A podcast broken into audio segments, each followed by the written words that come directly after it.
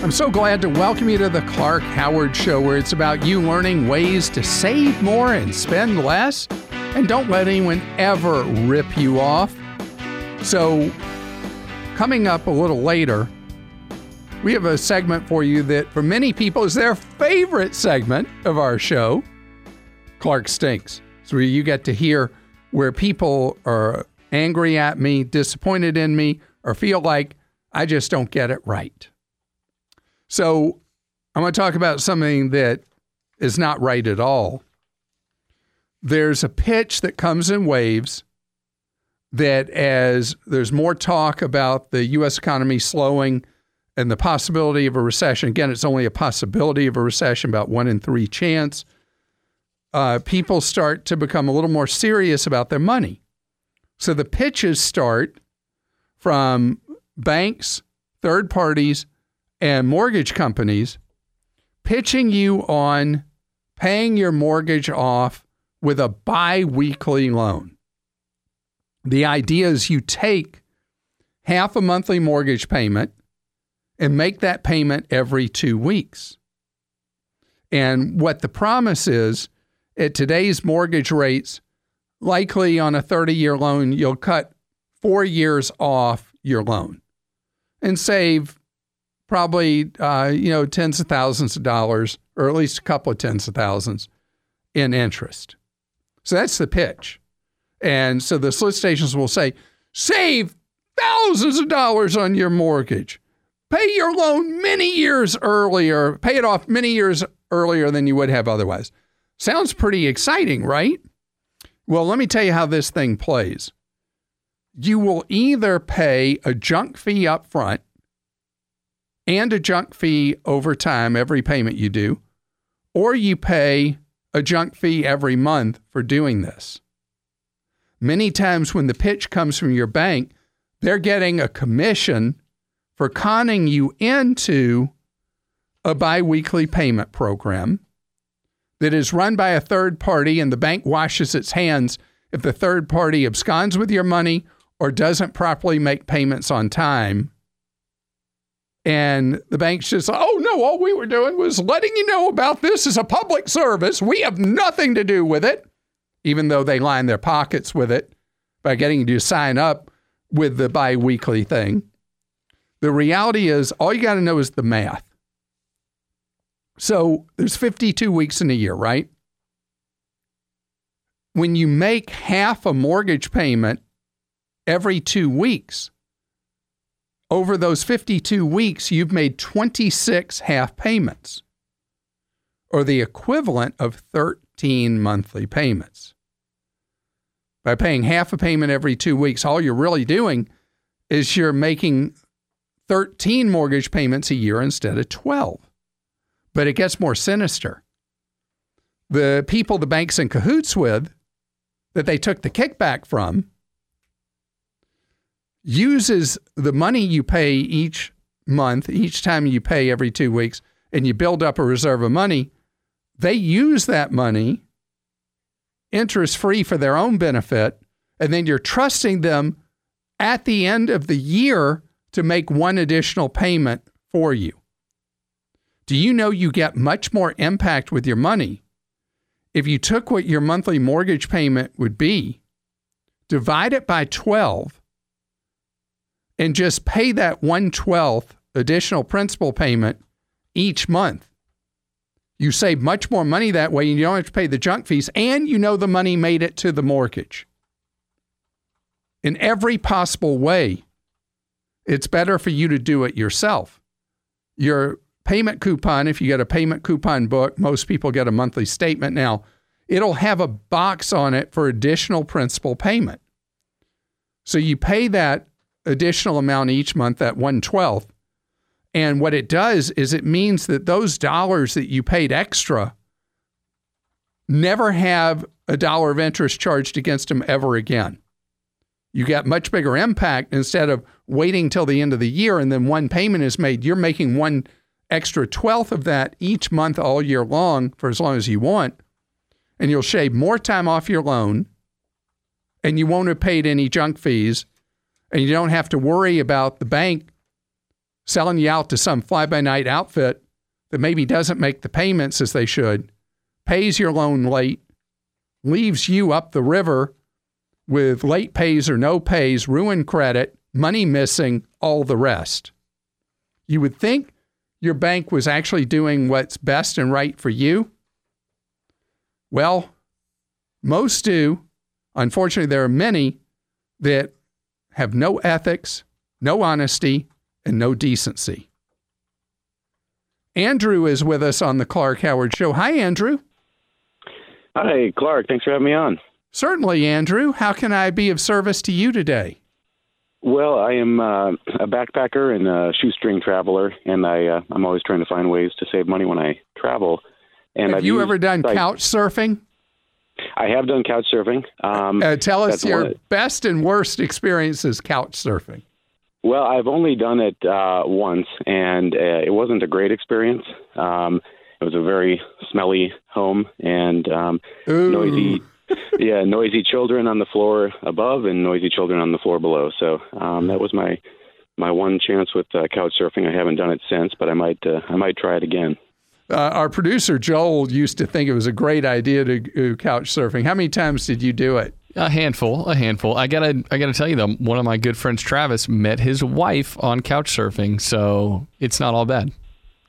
And you met a beer drinking buddy, right? Uh, yeah, yeah. couch surfing. Of course, I've met some good people through couch surfing, although it is hit or miss. That's for sure. And is there still like a website for that that's a clearinghouse? What is it? Yeah, there, it's couchsurfing.com. I'm pretty sure it's still there. I haven't And done it in a long time it- because I'm too old. It's free to go be on somebody else's sofa. Yeah, you can list yours, or, or other people have theirs listed, and you can reach reach right out to them. So you're done with that. So what are you thinking of doing now, Andrew? Well, I mean, uh, I, I might I might give it a shot again, but um, right now I found uh, a website that is specifically geared towards people who are um, putting their house up to be um, rented uh, to house sitters. Um, so it's a an exchange. You take care of their animals and things, and um, you just live in their house for free for the amount of time that they're gone. So it's like a, a day or week or month, and they do charge a fee, and that's kind of where I'm uh, at a loss whether or not to to go ahead and pay that fee. How I've much is the, the- how much is the fee? Um, it's ninety dollars for um, the the sitter, and then it's one hundred twenty dollars if you are the homeowner and, and pet owner. Okay. So the purpose, the reason you pay the fees with some of these is that it's because they know you can't, not everybody's going to be trustworthy, and it provides insurance in the system. And it's also how they make their money. Okay. And there are several of these organizations, and uh, they vary in quality and their method of operation. Are which one are you looking at? this one is called TrustedHouseSitters.com. Yeah, and that one, the reviews are are pretty good. Some of the others, not That, so that's much. what I found. Yeah. Mm-hmm. I found the same thing. I read all the customer reviews, testimonials, and uh, it seems completely above board. It was just you know the ninety dollars was kind of staring me in the face, and I, I just wanted to run it by you first to to make sure that was a legitimate. Well, you know, uh, if you're cost. staying somewhere in somebody's home for days, you're taking care of their dogs or cats. Um, you're being there, bringing in the mail, and and you know, bringing if they if anybody still gets a newspaper other than me, bringing in their newspapers from the curb, getting their packages that are being delivered, and bringing them in, and all that. Um, You know, you're you're essentially doing a little bit of work to be able to be there, but you get a great benefit if you're paying a flat ninety dollars to be able to stay there for several days, weeks, whatever. Um, I I think it's reasonable. Mhm. Okay, good to know. And again, this is something we've had zero complaints about. That doesn't mean there aren't people who are going to ca- call up now and say, "Clark, are you an idiot? Do you know blah blah blah happened?" So, Yeah. but it does seem that that one has its act together. Great. I guess I'll go ahead and click submit. Thank you for your help. Where do you think you're going to travel? Uh, I'm going to start in Japan and make my way to Nepal, and from there, I don't know. Okay, so I got to say something about that. So you're going to be house sitting in other countries. Yes. hmm Um, know that the housing standards in many other countries are not at the level we're used to. Let, let's take Japan for a second. Japan is one of the wealthiest countries on earth, but the housing stock is much more basic than what we're used to. Mm. And there are people who live in very, very nice homes in Japan, but particularly in that massive blob of urban urbanism or whatever from Tokyo to Osaka, people live in very tight quarters. A lot of times, not very uh, kind of drab places. I guess I'd say, and sure. so don't expect things on a lot of places you go to be the level that you are used to. Mm-hmm. Okay, I just, will lower my expectations for just, sure. Just want you to know that. I mean, the same yeah. rule applies with Airbnb in a lot of countries. That Airbnbs will be uh, not at the same caliber of accommodations that maybe you expect and what you're used to. Ralph is with us on the Clark Howard Show. Hi, Ralph. How are you? Great, thank you, Ralph. How can I serve you? Yes, I received uh, an email from a company that said I had a lot of money in unclaimed, like thirty-seven thousand dollars. And I'm wouldn't I that be fantastic? That would be awesome. So I made the call to them, and of course they wanted to know everything about me, and then they wanted me to pay them a good sum of money, and they wanted my social security number. And I'm thinking, if you can get it for a fee, I can get it for free. I'll talk to Clark Howard. So well, you, I, I love the way you said that. It rhymed. It was great. And uh, so you are you are right, and uh, I wanted to tell you that it's become much easier for you to find money that's gone unclaimed. I also want to tell you this that could also be what's known as a pretext, a scam with somebody trying to get personal information and or money from you and there is no $37,000 out there. I mean, there could be, but uh, you also stand the risk that this is just a con. So right. I'll tell you how to find out uh, what might be out there. Ready?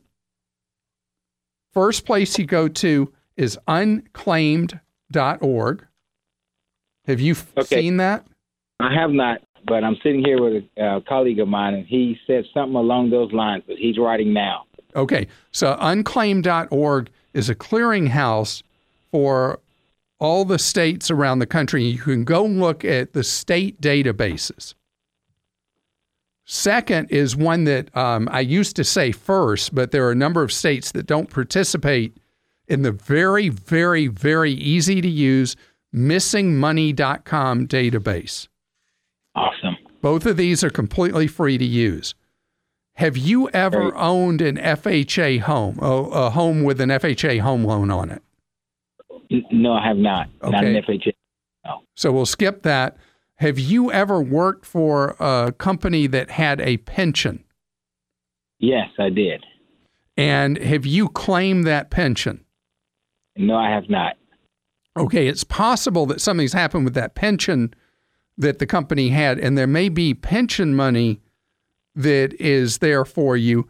If you go to a website for the Pension Benefit Guarantee Corporation, which is P as in Paul, B as in Benefit, G as in George, um, PBGC, C as in Charlie, .gov, you'll be able to see. And I also have an article we just updated on Clark.com, all the different ways you should go search to see if there is money missing for you so you can claim it. I hope you find that 37,000.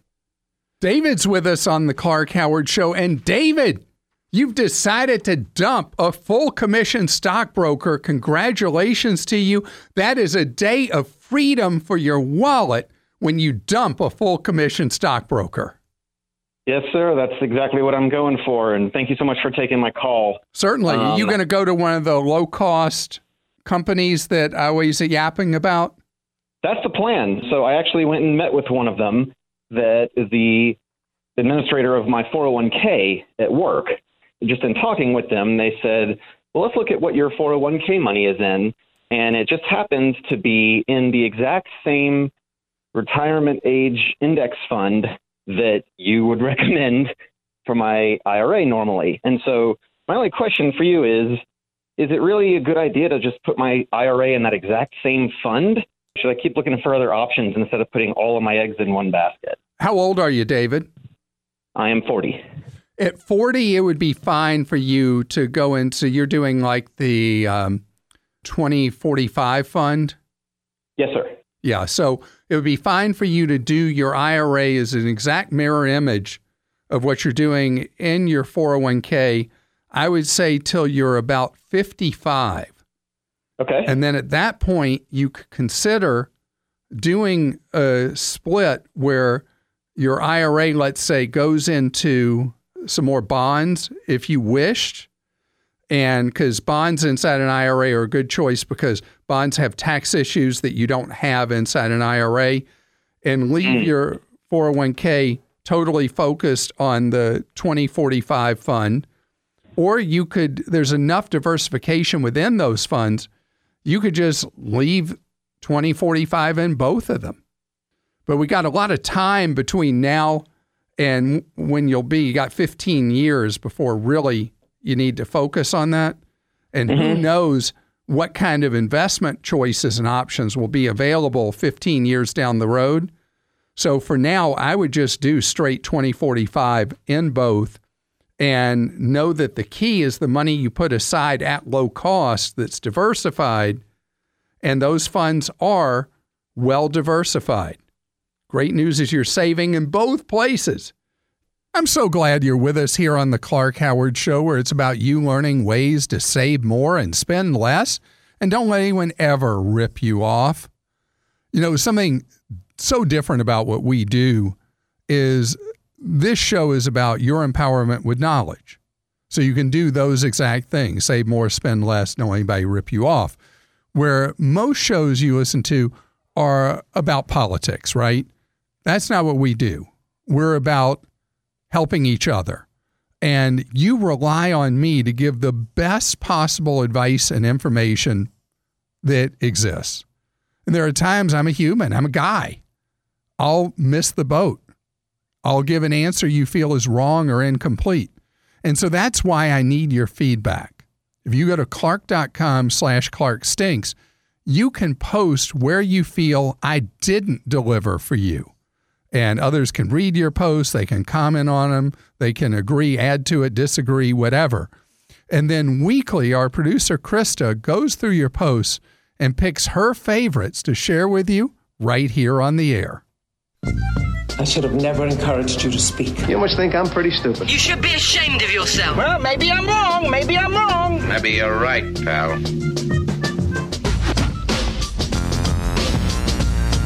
On a recent show, you stated that Mobile Passport is free. It is only free to download. After a seven day trial period, it costs $14.99 per year. David. David, um, thank you. You know, you're the third person that I've heard from about Mobile Passport, and the app is misleading because there is, until they decide to take this away, there's the paid version, which is 15 bucks a year. And then there's a free version that requires that you do manual labor each time you arrive at a port of entry that has mobile passport. And so I use the free version and just uh, manually put in the information each time to save the money. And I've never had to pay yet. Now, uh, you may wonder why I would even use it if I'm global entry. There are times that mobile passport is, ironically enough, quicker than global entry, or a place may have, arriving in the US, may have mobile passport available but not have global entry. This is a program that allows you to really jump the line and enter the United States a whole lot quicker than you would otherwise. I would like you to share as much inside info about Sam's Club as you do about Costco. There are three Sam's Clubs within a few miles of where I live. There is only one Costco in my town, and it is a long drive there. Plus, Costco membership costs more than Sam's Club does. Sam's Club has saved our family a lot of money over the years, especially on tires and car batteries. Susan.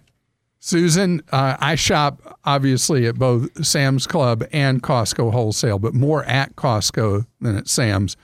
And uh, with Sam's, I want to say something about the membership. Sam's offers membership specials for new members repeatedly that make the effective cost of membership nearly free or the equivalent of beyond free. And we post those deals on clarkdeals.com when Sam's Club has a membership special as far as the tricks of the trade in a Sam's Club, Sam's Club has an equivalent of Costco's 97.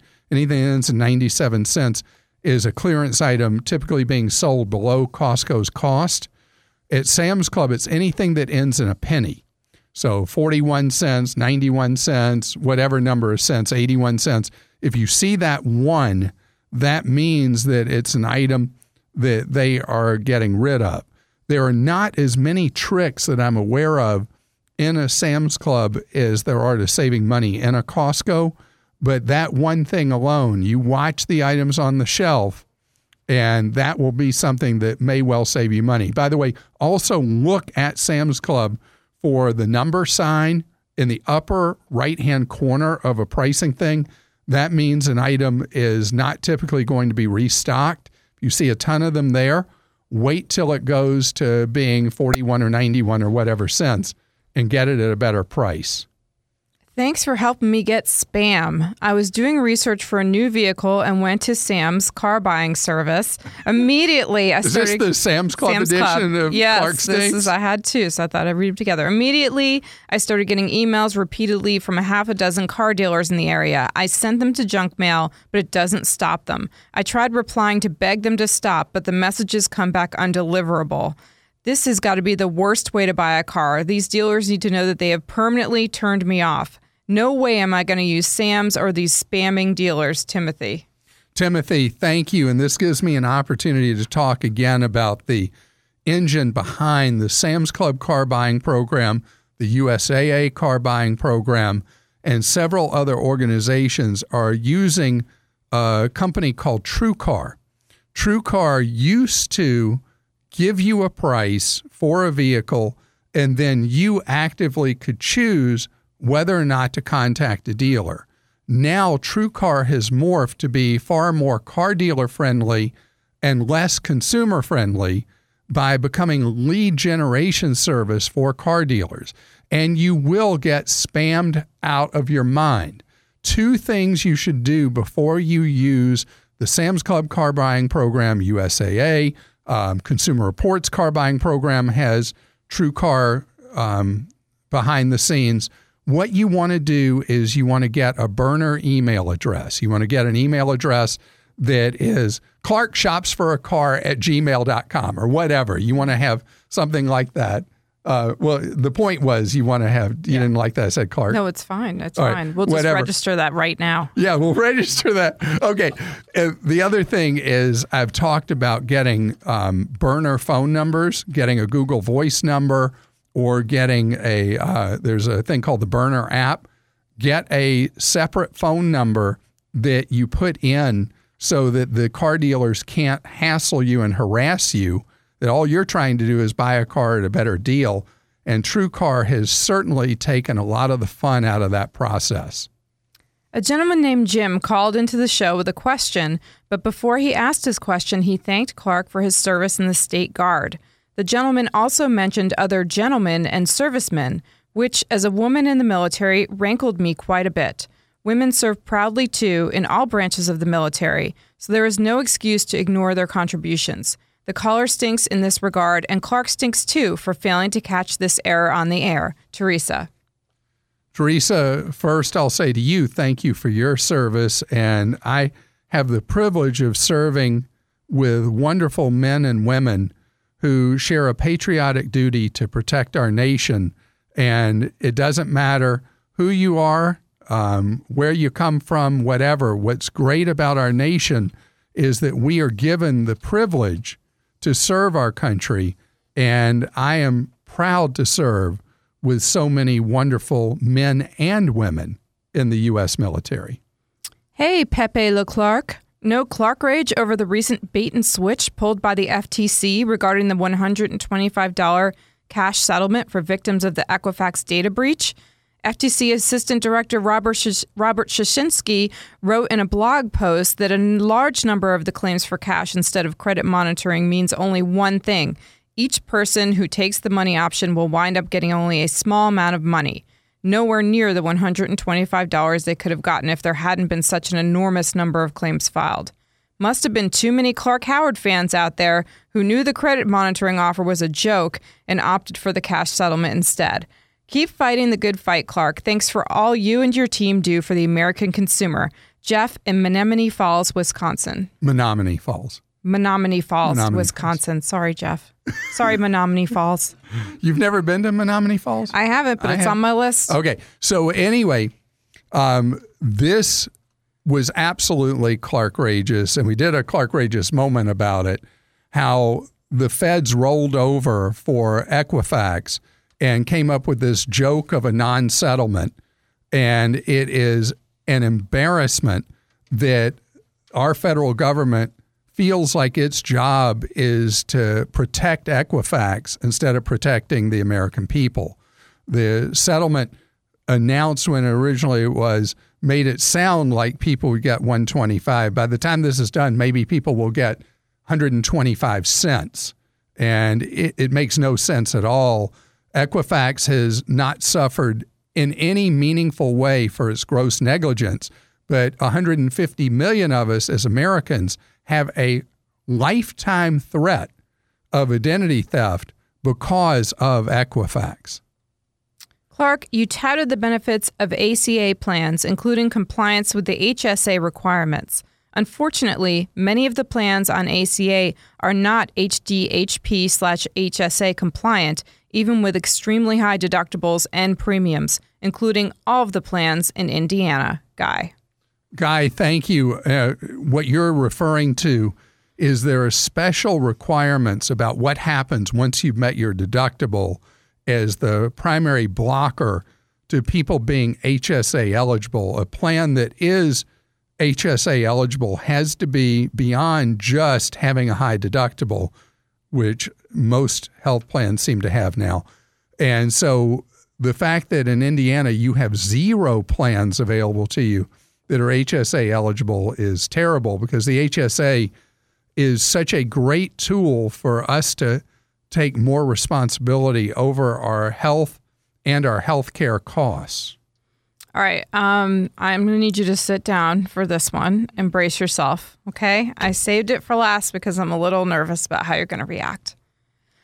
Clark, Clark, Clark. I recently traveled out west for vacation, and while in Los Angeles, I told my wife we need to go to In N Out Burger. Clark always mentions them when people are in California. I thought this is going to be wonderful. Well, it was a burger joint and it was okay. You refer to In N Out as though it is out of this world. I have to disagree. I really consider your advice, and I have a nickname. I've nicknamed you. It's Clarkopedia, except for burger advice. You smell like a rose, Mark.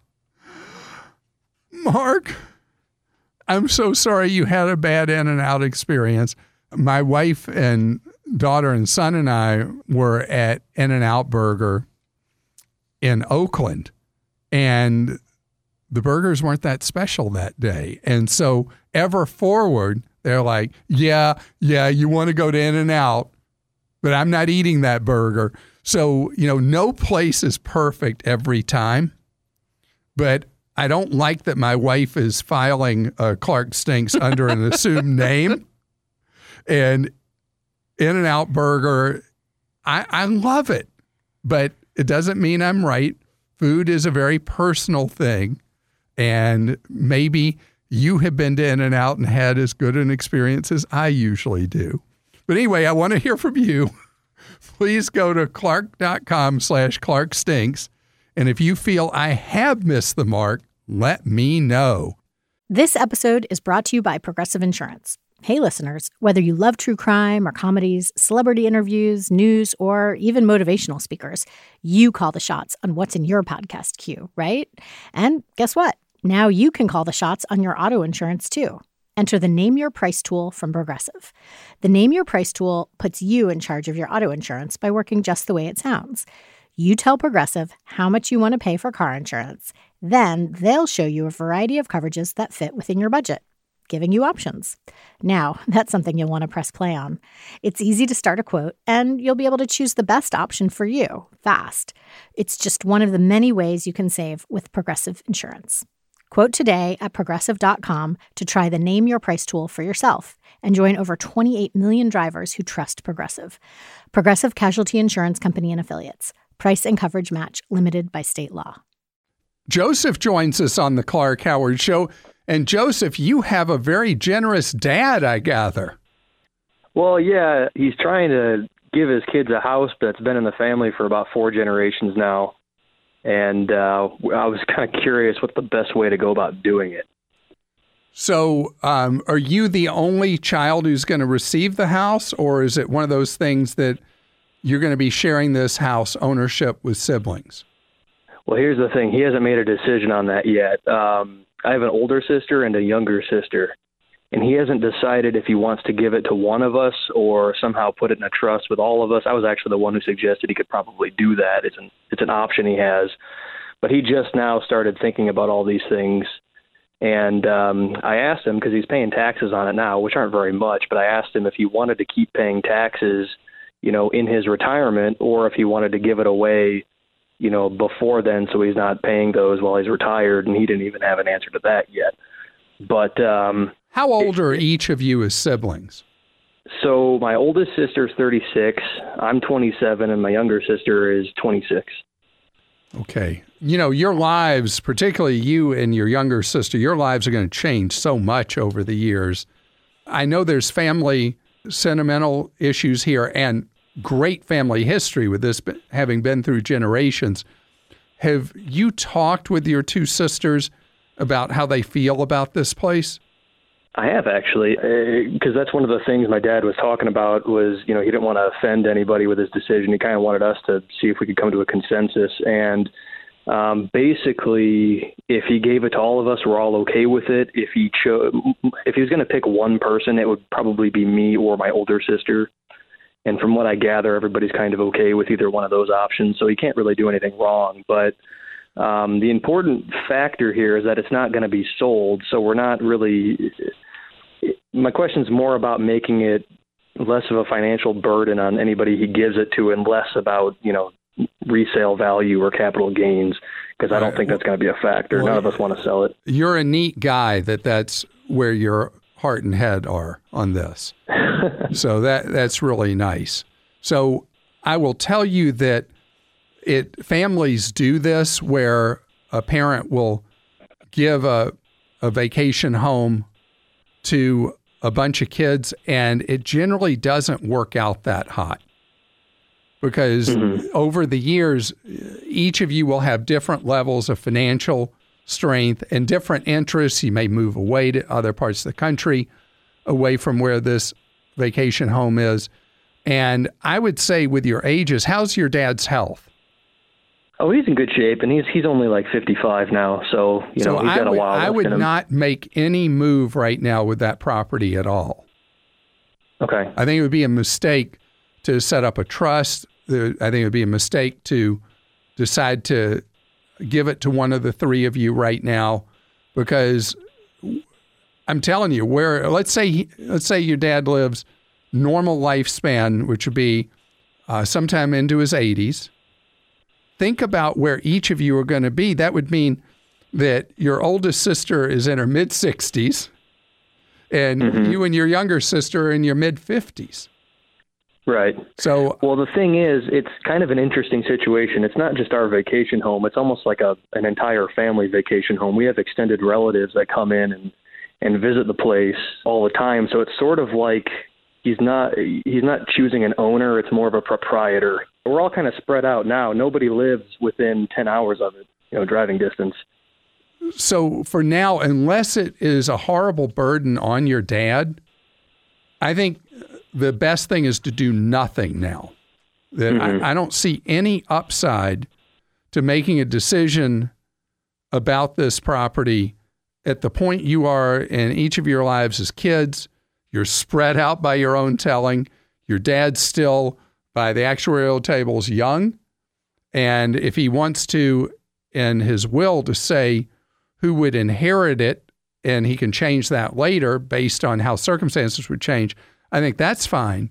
If he's got expenses for it and he doesn't want to bear those expenses, and this is used by extended family, I think having some kind of amount that people pay when they go use it would be a way to make it more equitable for him and for others. You're listening to The Clark Howard Show. Thanks for joining us today. The Clark Howard Show is produced by Kim Drobes, Joel Larsgaard, Deborah Reese, and Jim Ayers. And remember, 24 hours a day, we're there to serve you at clark.com and clarkdeals.com.